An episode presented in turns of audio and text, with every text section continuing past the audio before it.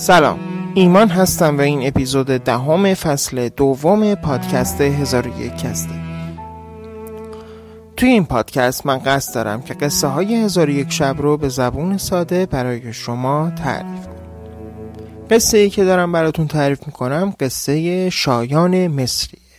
الان قسمت دوم این قصه رو براتون تعریف میکنم، ولی قبلش برمیگردیم ببینیم قسمت اول چه اتفاقاتی افتاد. شایان پسر یونس گوهری بود که پدرش مردی بود طلافروش. شایان بعد از اینکه با دختری به اسم شراره آشنا شد و با اون برخلاف میل پدرش ازدواج کرد، متوجه شد که شراره از خانواده جنیانه. و الان بریم ادامه قصه رو گوش کنیم.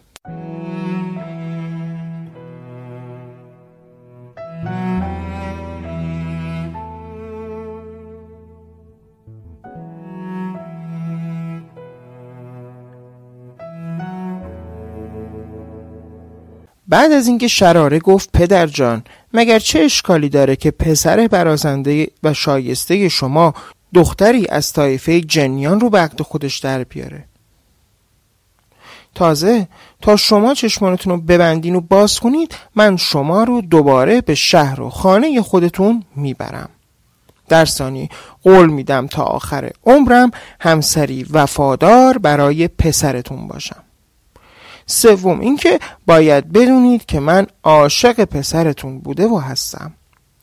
از طایفه جنها هستم، ولی از زندگی کردن در دیار جنیان خسته شدم و میخوام از حالا به بعد آدم باشم و مثل شما زندگی کنم. لطفاً من رو از خودتون نرونید که من عاشق پسر شما هستم. و اینجا بود که در یک چشم به هم زدن، همچنان که اون قصر دود شد و دوگونی زر سرخ ناپدید شد، شراره و شایان و یونس هم از صحرا به حیات همون خونه قدیمی خودشون اومدن. و از عجایب این که حیات اون خونه مثل همیشه پر بود از انواع پرندگان، به خصوص کبوتران سفید بال که تا پای شراره به زمین خونه رسید همه پرنده ها صدای اعتراض‌آمیز از خودشون خارج کردن و به آسمون پر کشیدن و برای همیشه از اونجا رفتند.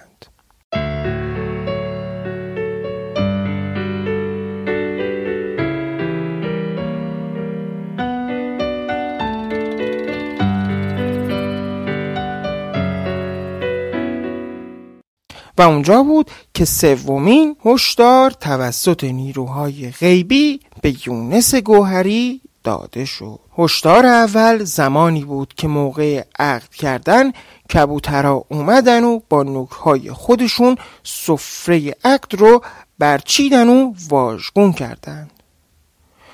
هشدار دوم زمانی بود که بلافاصله بعد از اتمام مراسم عقد اون قصر با عظمت دود شد و به هوا رفت. و هشدار سوم فریاد اعتراض آمیز پرنده ها و کوچ کردن همیشگیشون از اون خونه بود. اونجا بود که یونس گوهری زیر لب نجوا کنان گفت ای دل غافل، هرچند که من در جوانی خودم رو از دام افریتان نجات دادم، اما این شیطان صفتهای ملعون بالاخره تنها فرزندم رو به دام انداختند. شایان و شراره و یونس گوهری توی اون خونه مشغول زندگی شدن و شراره زن عقدی شایان چنان در روزهای اول از یک سو خودش رو مثل یک ملکه می آراست و از سوی دیگه همچون کنیزها به خدمت پدر می پرداخت و مثل مادری مهربان به پرستاری و تیمار شایان خودش رو مشغول می کرد. در ضمن آنچنان شایان عاشق از چشم کور و از گوش کر شده بود و مجذوب اعمال و مفتون رفتار و محصور حرکات شراره شده بود که پدرش جرأت این رو نداشت که یک کلام حرفی بزنه. یونس مصری به یادش اومد که گفتند و راز هم گفتند که آدم عاشق کوره و چر. و شایان هم تمام اون ماجراهای جادوگرانه رو که فقط فکر کردن درباره اون هم مو رو به تن آدم سیخ میکرد از یاد برده بود و شربت وصل دلدار و شیرینی صحبت یار و حلاوت گفت و گفتار دور از چشم غیره چنان اون رو به خودش مشغول کرده بود که دیگه پا از خونه بیرون نمیذاشت و حتی به حجره پدرش هم نمیرفت. و یونس گوهری هم با قامت خمیده و پشت تاگشته و دل شکسته باز هم خودش به تنهایی به حجره میرفت.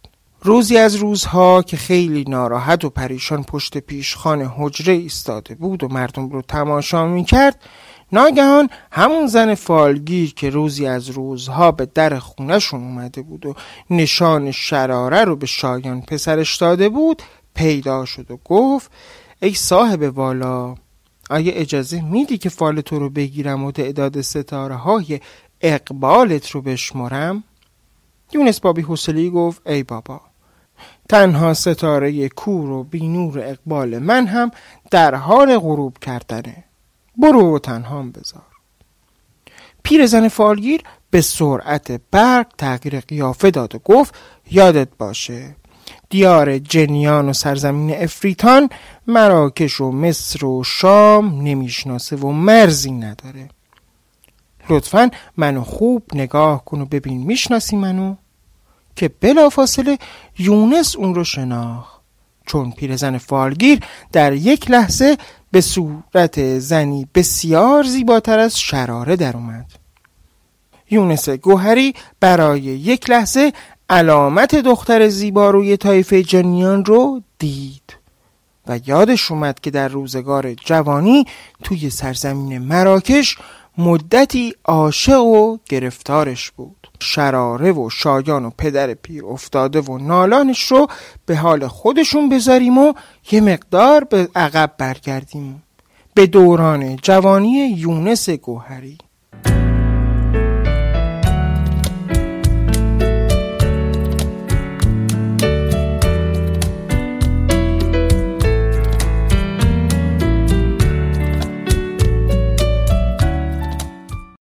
به مراکش بریم و ببینیم که یونس در دوران جوانی و اون زمانی که در دیار محل تولد خودش زندگی میکرد و همچنان کارش گوهرگری و جواهر فروشی بود چه کار میکرد.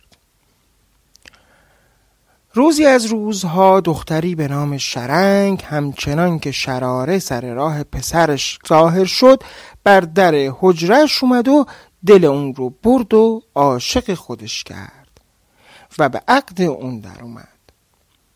چون یونس بعد از به عقد در آوردن شرنگ و مدتی زندگی با اون از اعمال ناشایست و افعال حرام وی باخبر شد، یک شب خنجرش رو به سینه همسر خیانتکار خودش فرو کرد و اون رو کشت. وقتی میخواست جنازه یه زن نابکار خودش رو دفن کنه، با بهت و حیرت دید که جنازه توی اتاق نیست و شرنگ با خنجر توی سینش فرو رفته ناپدید شده. یونس در همون ابتدای آشناییشون با شرنگ شک و تردیدی درباره افرید بودن اون داشت که بعد از ناپدید شدن جنازه شبانه اسباب اساسی خودش رو جمع کرد و به سرزمین مصر کوچ کرد و بعد از مدتها دوباره ازدواج کرد که خداوند پسری مثل شایان رو به اون داده بود.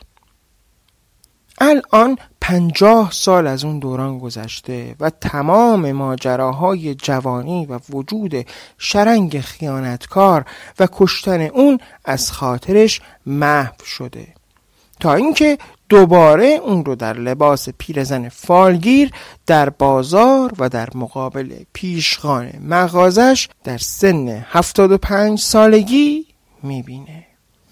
پیرزن فالگیر که فقط چند لحظه‌ای به شکل شرنگ در مقابل یونس ظاهر شد ادامه داد: ای یونس، برات گفتم که در دیار جنیان و سرزمین ما افریتان مرزی وجود نداره. مراکش و شام و مصر نمیشناسه. و همونطور که دیدی باید بهت بگم من فالگیر که الان روبرود ایستادم همون شرنگی هستم که تو خنجر رو توی سینه‌اش فرو کردی. در ضمن باید بدونی که من مادر شراره عروس تو هم هستم و اگر تو منو به خیال خودت کشتی و به این سرزمین فرار کردی، من هیچ وقت از یاد تو غافل نبودم و همیشه به دنبالت بودم و دخترم رو سر راه پسر تو قرار دادم.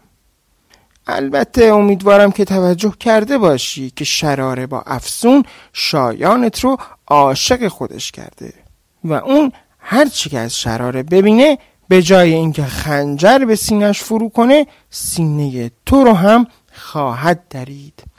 پس مبادا که باز هم فکری احمقانه به سرت بیفته و در صدد تلافی کردن در بیای. که جان ما جنیان و افریتان مثل شما آدمیان با سمخورانیدن و خنجر به سینه فرو کردن و دار زدن و سر بریدن از تنمون بیرون نمیره، مگر اینکه جادوی ما باطل بشه و شیشه عمرمون شکسته که اون هم اینجا توی دست تو و پسرت نیست. ولی باید بدونی که از فردا صبح جلوی پله های اتاق پسرت شکافی پیدا میشه، برای اینکه اون شکاف بازتر و اون حفره عمیق‌تر نشه، تو و بعد از تو پسرت باید هر روز پنجاه دینار زر سرخ توی اون شکاف بریزید. والا اون شکاف هر روز بازتر و عمقش روز به روز زیادتر میشه، به طوری که یک روز تو و شایان رو به درون خودش میکشه و اون روز دیگه تو هم دیگه زنده نیستی. ضمناً بدون که چراغ عمر تو رو به خاموشیه و چه ما افریتا بخوایم و چه نخوایم تو چند صباح دیگه بیشتر زنده نیستی. پیرزن فالگیر بعد از گفتن اون حرفها راهش رو کشید و میان جمعیت بازار گم شد و رفت. یونس گوهری که واقعا ترسیده بود پیش دوست قدیمی خودش هارون و پدر دینا که اون هم به کار گوهرکاری مشغول بود رفت و ضمن تعریف تمام ماجرا به اون گفت من شایان رو بعد از مرگم به تو میسپرم و تو باید با وجود همسر افریتش از اون مراقبت کنی. بعد به خونه رفت و وقتی صبح روز بعد از خواب بیدار شد با کمال تعجب شکافی رو جلوی ایوان اتاق شایان دید. فوری به یاد حرفهای پیرزن فالگیر یا روح تغییر شکل داده شرنگ همسر قدیمی خودش افتاد و از داخل صندوق خانه خودش پنجاه عدد زر سرخ بیرون آورد و به داخل شکاف انداخت که اون شکاف چون دهان گرسنه‌ای بعد از سیر شدن بسته بشه. البته سرمایه بسیار یونس گوهری به قدری بود که اگر تا ده هزار سال هم روزی پنجاه زر سرخ داخل اون شکاف میریخت تموم نمیشد. اما آخرش چی؟ هنوز صد روزی نگذشته بود که چراغ عمر یونس گوهری و پدر شایان مصری رو به خاموشی رفت. روزی از روزها صبح زود در حالی که یونس دیگه نمیتونست از سر جاش بلند بشه شایان رو صدا کرد و پنجاه دینار زر سرخ داد و شکاف جلوی اتاقش رو هم به فرزندش نشون داد و به اون گفت شایان هر روز صبح پنجاه دینار زر سرخ داخل اون شکاف بریز و از اون جایی که من مرد با خدایی بوده و هستم مطمئن هستم این بلای نازل شده به خونه ما یک روز محو میشه. وصیت‌نامه من و سفارشات بعد از مرگم درباره تو تمامشون دست دوستم هارون پدر دیناست. از اون خواستم که بعد از مرگم تو رو تنها نذاره و تو هم تماس و ارتباط خودت رو با اون قطع نکن. و اون شب شب آخری بود که یونس گوهری زنده بود و روی این خاک نفس میکشید. چون هنوز روز بعد از راه نرسیده بود که شایان متوجه شد پدرش دیگه نفس نمیکشه و جان به جان آفرین تسلیم کرده. وقتی قصه به اینجا رسید سلطان شهر باز قصه شنو به خواب رفت و شهرزاد قصه گو هم برای شکرگویی به درگاه خدا به خاطر زنده موندنش در شب و روزی دیگر رفت توی ایوان.